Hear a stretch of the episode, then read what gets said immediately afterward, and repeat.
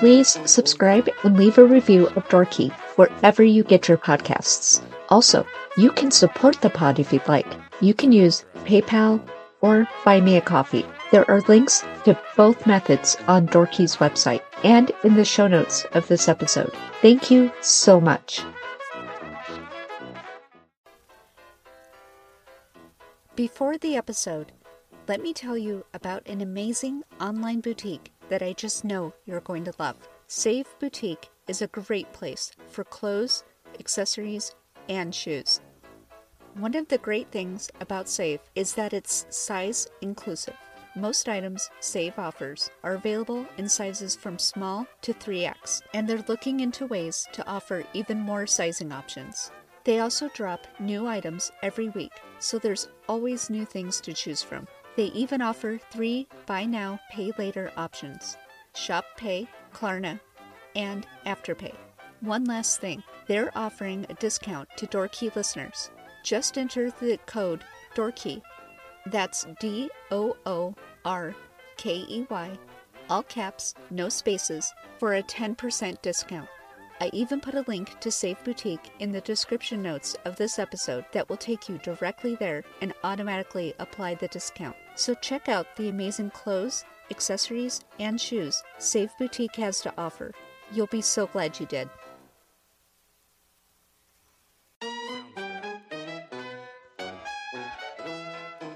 Hello, this is Door Key.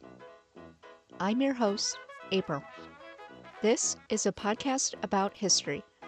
I'm going to be discussing events, people, and sometimes just random things from history that interest me and are important. I am absolutely not an expert or historian. I'm just a dork who spends a lot of time watching, reading, listening to anything I can get my hands on about history, and I want to talk about it. I think a lot can be learned from looking into the past, and I'd like to share what I've learned. And I hope you enjoy it.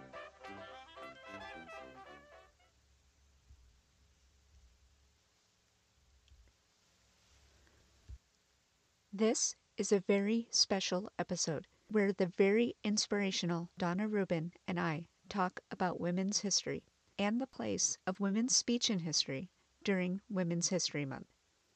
Dana is an advocate for women's speech and, as you'll learn during our conversation, has a website, speakingwhilefemale.co, where she has curated speeches given by women throughout history and the world. She has also released a book titled Speaking While Female 75 Extraordinary Speeches by American Women that you can find at her website which is speakingwhilefemale.co. In full transparency, I have to admit that I was so excited and nervous when introducing Dana that it wasn't until I listened back to our conversation that I realized I somehow failed to mention her book, Speaking While Female 75 Extraordinary Speeches by American Women, while introducing her. So I wanted to try to make up for that fact by making a point to mention it here and to encourage you all to buy Dana's amazing book, Speaking While Female 75 Extraordinary Speeches by American Women. Hello. March is Women's History Month, and I'm going to be talking to an incredible woman today. Her name is Dana Rubin, and I'm so excited. Dana is a consultant and speaker who is committed to women's speech, voice, and thought leadership.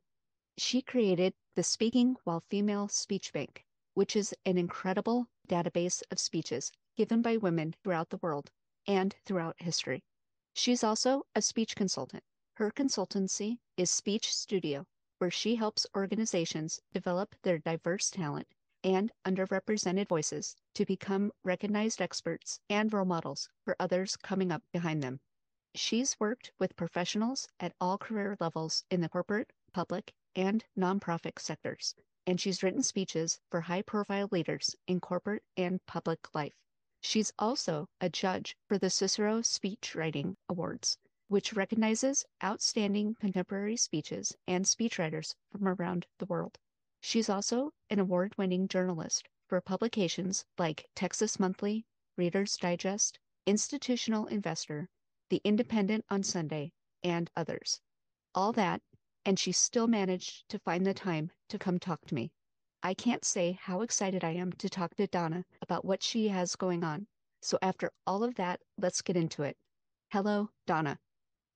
That is a beautiful introduction. Thank you, April. I, I really appreciate it. Well, of course. So, I first wanted to ask you about that amazing infographic you made. It really blew my mind. It's such a great visual and really shows how underrepresented women are in history, especially their speeches. So, how long were you collecting books of speeches? How long did you spend compiling the data for the infograph? And how long did it take you to make it? Oh, well, that is such a heartwarming question because honestly, April, most people don't mention the infographic, but it was a huge effort on my part.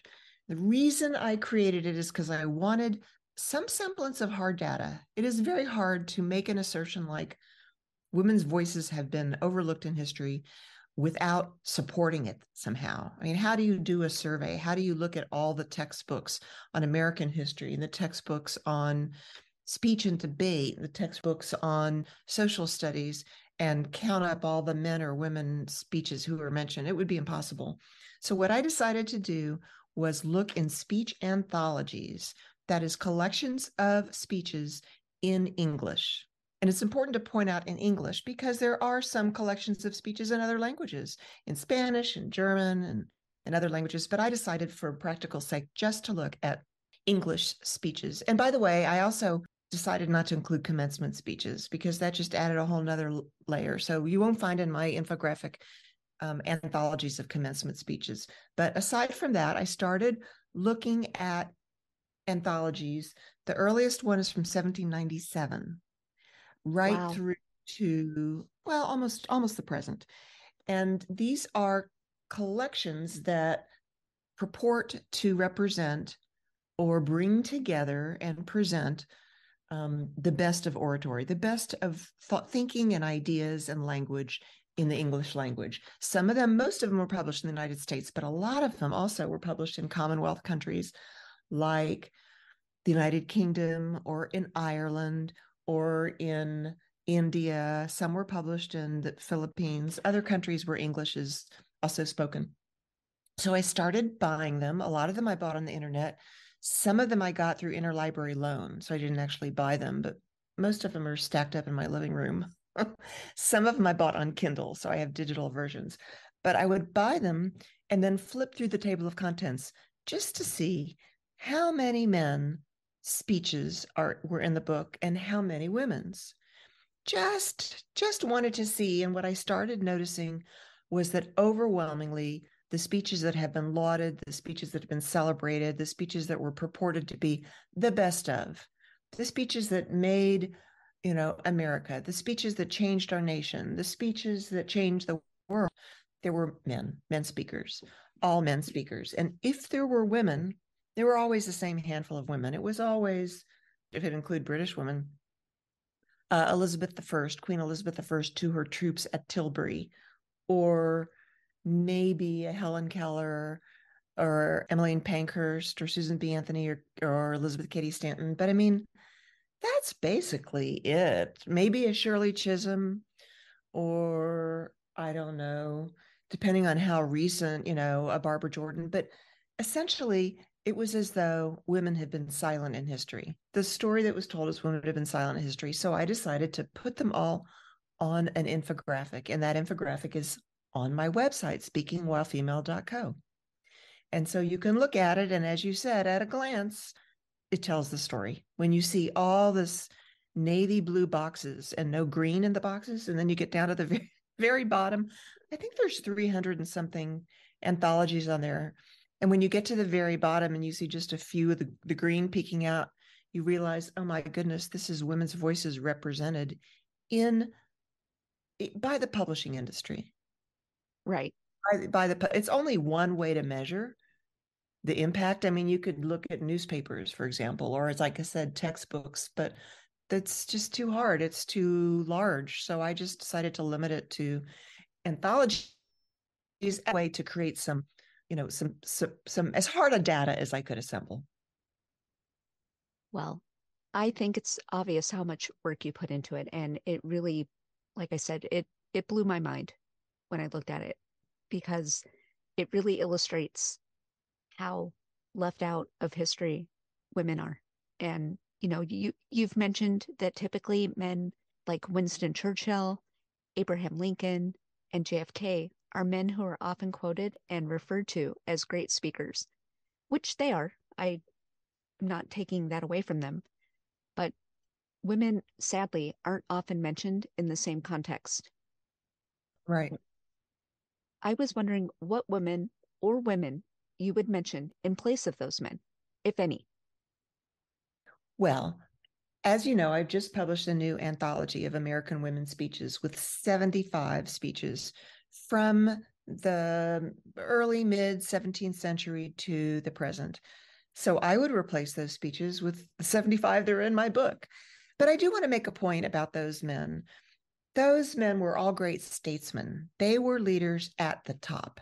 They were legislators, they were statesmen. Some of them were maybe they were constitutional experts. Martin Luther King is another one. He led a great reform movement. Um, RFK, Robert uh, Kennedy, Ronald Reagan was the president, Barack Obama, and also Frederick Douglass. He also led a great, of course, reform movement, the abolition movement. So they were at the top. But women at the bottom of society, women who didn't have the vote, women who didn't have positions of power, women who were working class, women who spoke about issues that were typically considered women's affairs. Those women too had a voice. Those women too used their voice.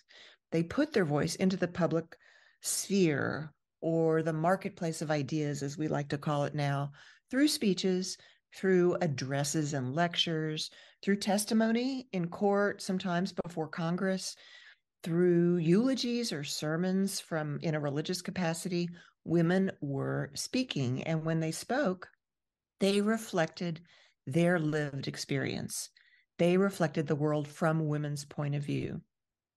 So when you ask me which ones would substitute for those men, I, I would put forth, first of all, all 75 women who are in my new anthology. The name of the book is Speaking While Female 75 Extraordinary Speeches by American Women. I love it. I just wanted to tell you a quick story that I think kind of illustrates a little bit of what we're talking about. Um, so, I am a member of an organization, and one year I was what it's not president, but for lack of a better word, we'll call it president. And it just so happened to be the same year that our chapter's 125th anniversary was to happen. So we were going to have a big celebration. And I'm such a history lover that I thought it would be a great opportunity for me to go through the old minutes of meetings from the past 125 years and kind of draw out moments that I found that were interesting. And I'll never forget, this was, gosh, very, very late 1800s, very early 1900s. And the minutes talked about how a new member and her husband had joined, and they wanted to know if the wife had anything that she would like to say. And in the minutes, it says something to the effect of, she declined to speak, saying that her husband usually did most of the talking.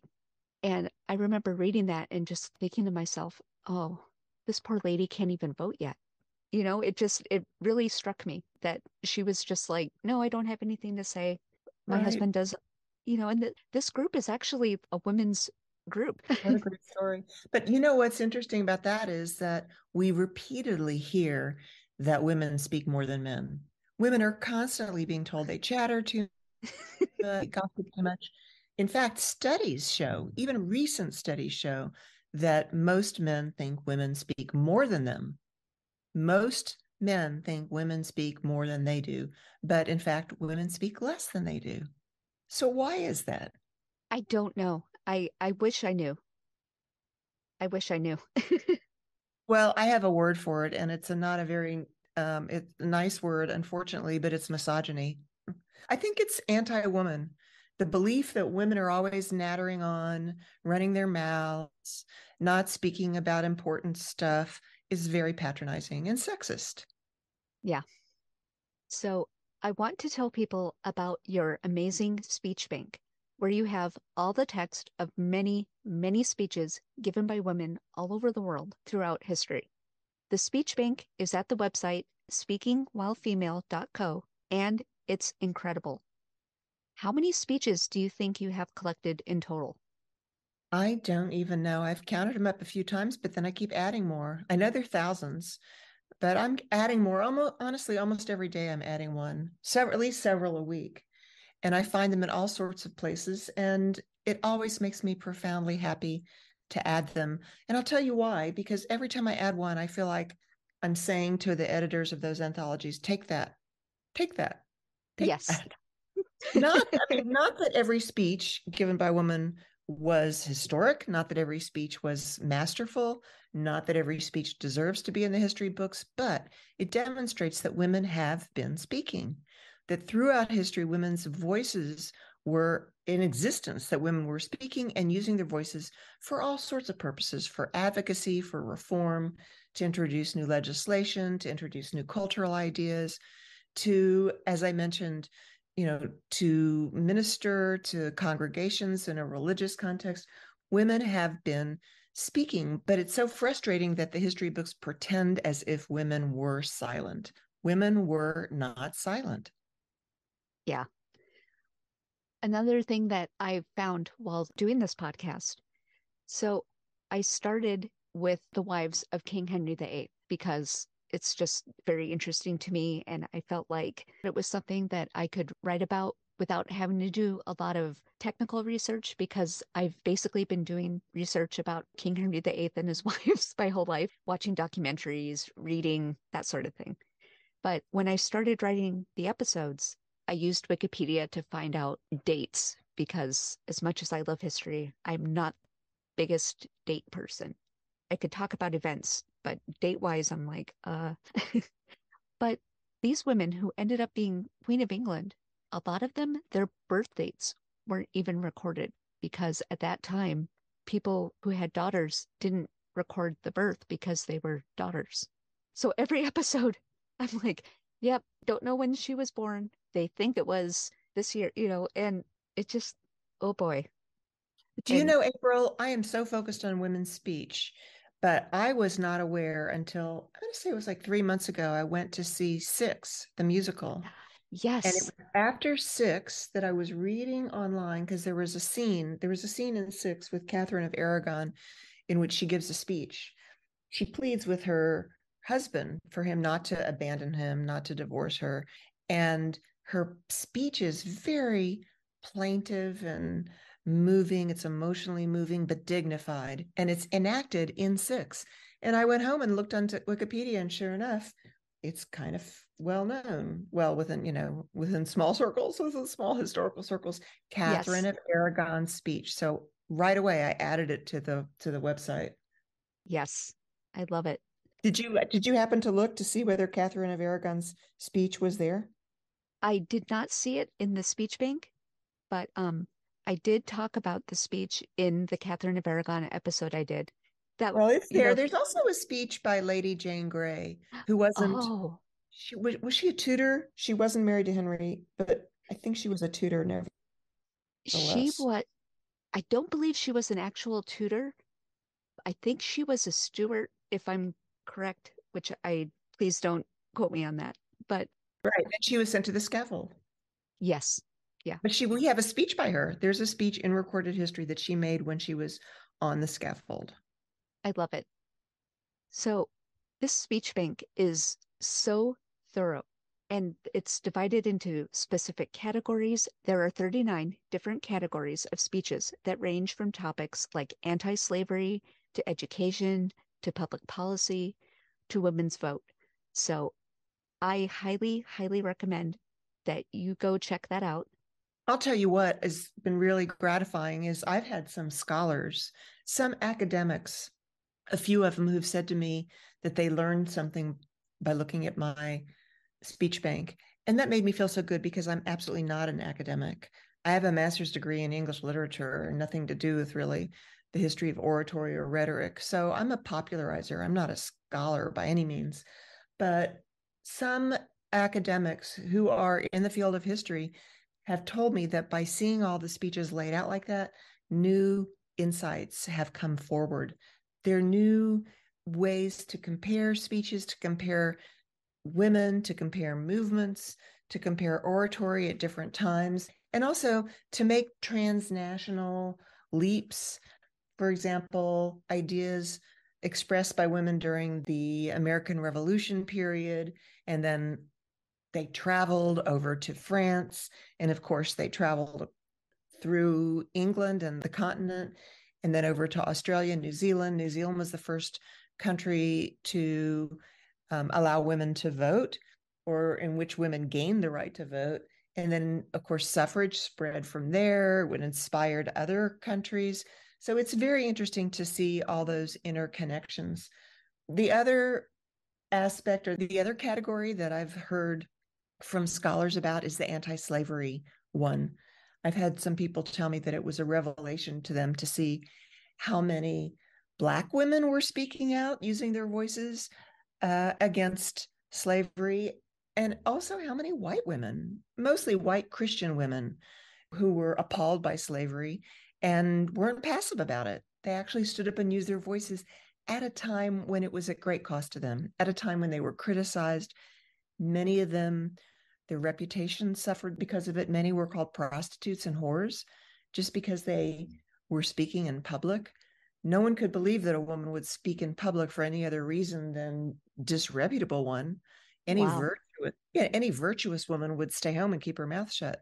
So when women went out into the public sphere, it was a great risk, sometimes physical harm. Women were attacked for speaking. Yeah. So when you realize that these women spoke out anyway, then you appreciate the bravery that was required.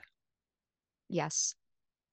So, out of all the speeches you've collected, do you have any favorites? Could you even have any favorites? Well, that is a question I get asked most often. If there's any question everybody wants to know is, do I have a favorite? And I always refuse to answer because how could I? I mean, how could right. I? They're all part of a whole. They all tell an unfolding story. And I'm talking about specifically in my speech anthology, my brand new speech anthology. They uh-huh. tell an unfolding story through the decades.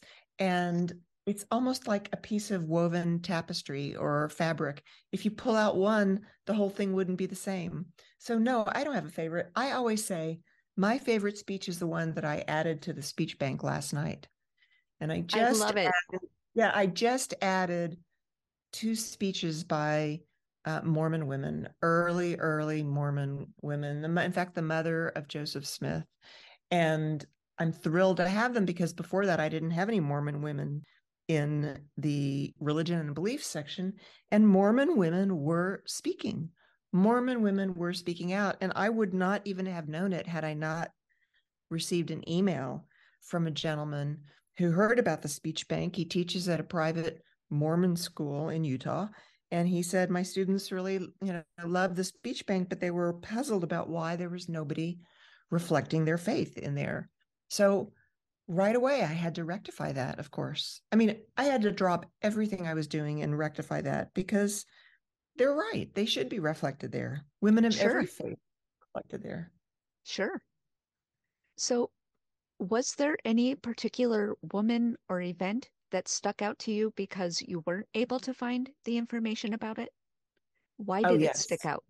Oh, yes. There's lots of women who I've searched and searched and have not been able to find their speeches. And the ones that are so frustrating are the ones who I know spoke. I know they spoke and I haven't found them. And the reason why is because either the records are just gone or they're sitting in some attic somewhere or in a trunk somewhere, or right. they exist, but no one really cared enough to value them and reprint them. So, for example, there were quite a few Latina women who spoke. Nina Otero Warren, um, was one, for example. And there were there were a number of uh, Latina women who spoke in New Mexico, in Arizona, in the teens and twenties, And I know they spoke, I've read about their speeches. Some of them gave speeches in Spanish, some of them were published in Spanish language newspapers. And I just haven't gone to look for them because I don't have access to those newspapers and I don't know that my Spanish is good enough to find them. So I'm actually putting out a call for anybody who could help me find them. But those aren't the only ones. There were indigenous women, there were black women and white women who were itinerant preachers. Jarena Lee was one. She was a black woman in the 1820s who traveled around America on all the back roads and spoke to communities preaching the word of God. And we don't have a record of what they said. Hardly. We have just a handful. Um, there were there were like I said, there were Mormon women. There were women who were Free Baptists. There were um, almost every denomination. There were Methodists and they were inspired to go and share the share the word of God. And we just don't know what they said. And it's quake Quaker women. It's just crushing to me. It's crushing to me that we don't have their words. Yes. So Dana, you've written a book, Speaking While Female, and it's available right now at speakingwhilefemale.co. There's a link. You can buy it there. It's also going to be available on Amazon as of June 6th. So it's a collection of 75 speeches that you chose from your speech bank. Of all the speeches you've collected, how did you manage to pick the 75 that made it into your book? Well, that's a good question. And it wasn't easy. Um, but I do want to uh, correct or just nuance something you said. Not all the speeches in the book came from the speech bank. That's because I didn't have the right to publish them. Speeches are protected, um, at least the more recent ones are protected by intellectual property rights. And there are people, rights holders, who own the rights to that content. And quite a few, I think there's like 20 speeches in the book that I had to seek permission to publish. So you will not find all the speeches in the book in the speech bank. And another point is that there are two speeches in this collection that have never been published in full wow. before to to my knowledge and one speech that hasn't been published since the 1890s so in more than a century in 120 years so those are two points that make the book really something special you cannot find all those speeches anywhere else besides in the book well thank you for clarifying that because that is really good information to have i i wasn't aware of that thank you so i created a spreadsheet and I started at the beginning and I started, I knew Anne Hutchinson was the earliest example. She was um, part of the Puritan colony that lived in Boston on the, what's, well, it's now Boston, but it used to be the Shawmut Peninsula. And her testimony at her heresy trial in 1637 is in the book.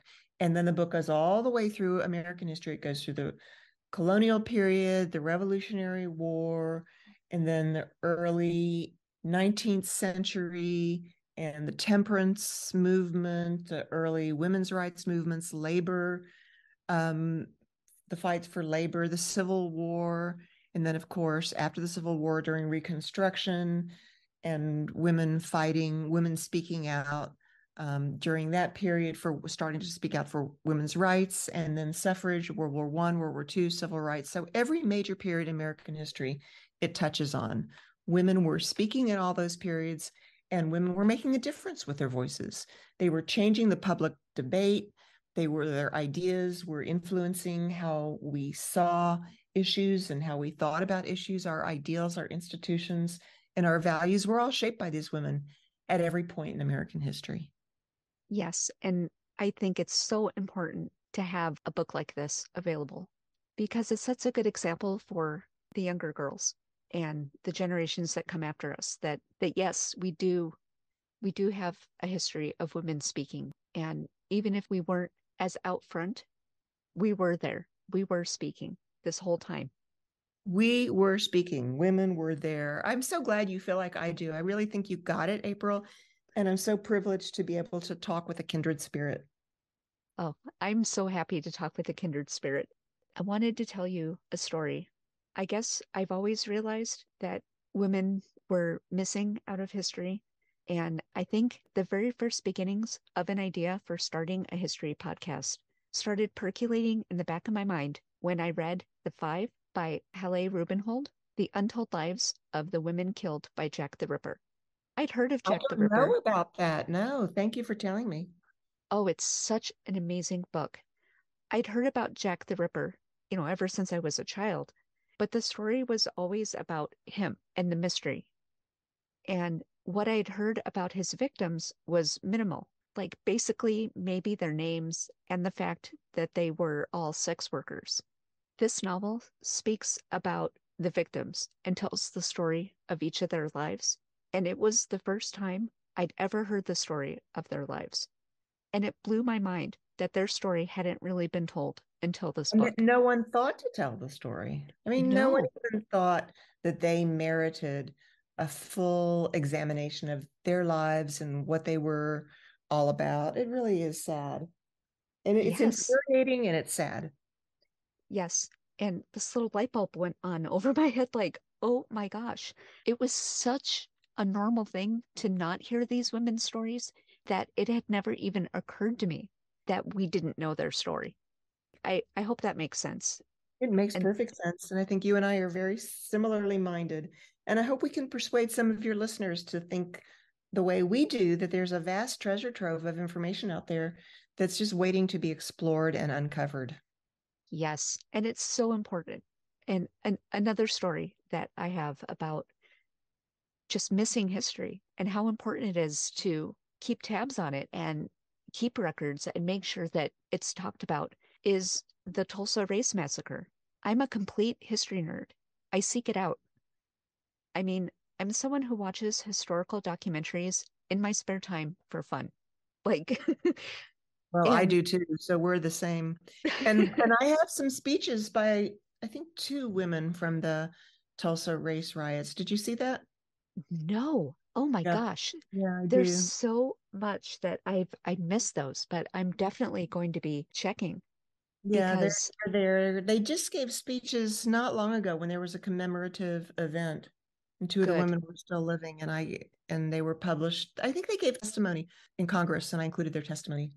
Oh, that is so important because I I watched the HBO show Watchmen and it starts out with a scene in 1921 and Tulsa is being attacked.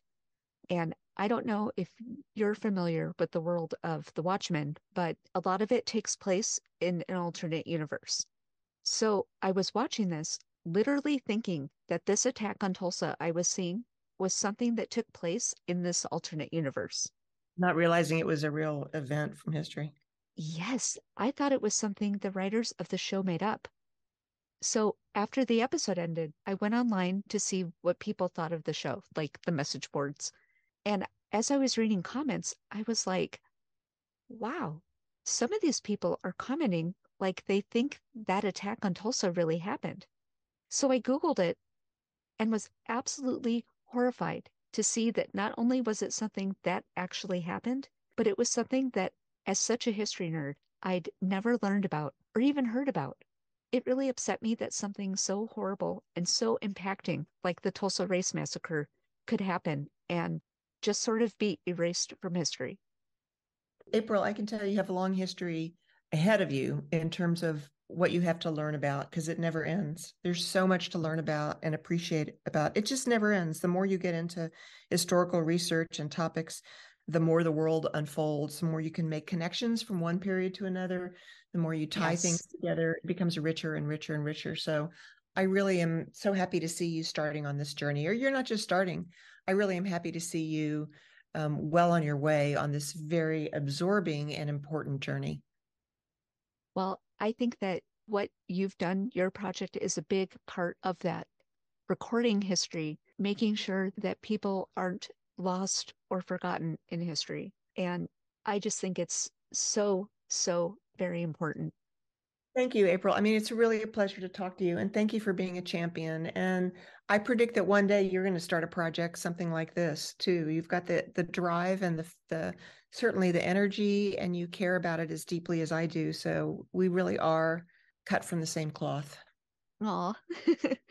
well, I hope you don't mind, Dana, but I'm going to end this by reading a quote from, well, you. Dana said, At the top of my list is the desire for more women and girls to use their voices and speak out, bolstered by the knowledge that we do have an accessible and inspirational past. It's because these women spoke out then that we are able to speak out today. I can't tell you how much I love that and how grateful I am for the time that you took to talk with me today. Thank you so very much. What a pleasure, April. It was really terrific to be with you. It was really wonderful to speak with you. And you, your project, and your book are incredibly inspiring. And you're more than welcome to come back any time. Thank you so much. So that was my conversation with Dana Rubin.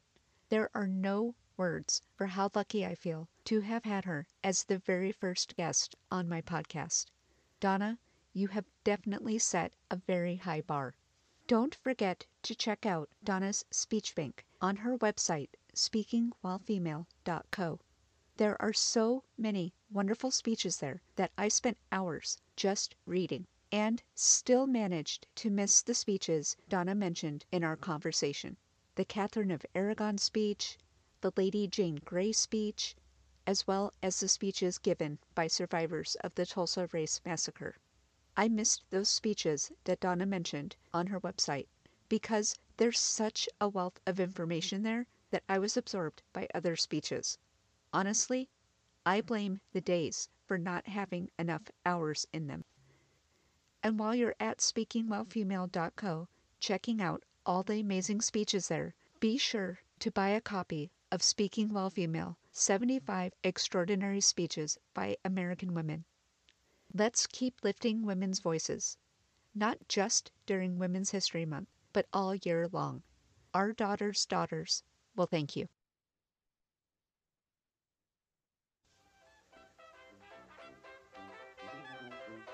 So that's it. That's the episode. Thank you so much for listening. You can reach me at doorkeypod at gmail.com. Let me know what you think of the podcast. Let me know if I left something out or got something wrong, or let me know if there's something in particular in history that you'd like me to talk about. There's also a Facebook group called Door Key Podcast and an Instagram at doorkeypod. Join them and be part of our growing community, but also to get extra tidbits about episode topics like facts and pictures. Also, please rate, review, and subscribe to this podcast wherever you're hearing it. It helps the podcast grow, but more importantly, your feedback will help me make this a better podcast. Until we meet again, friends,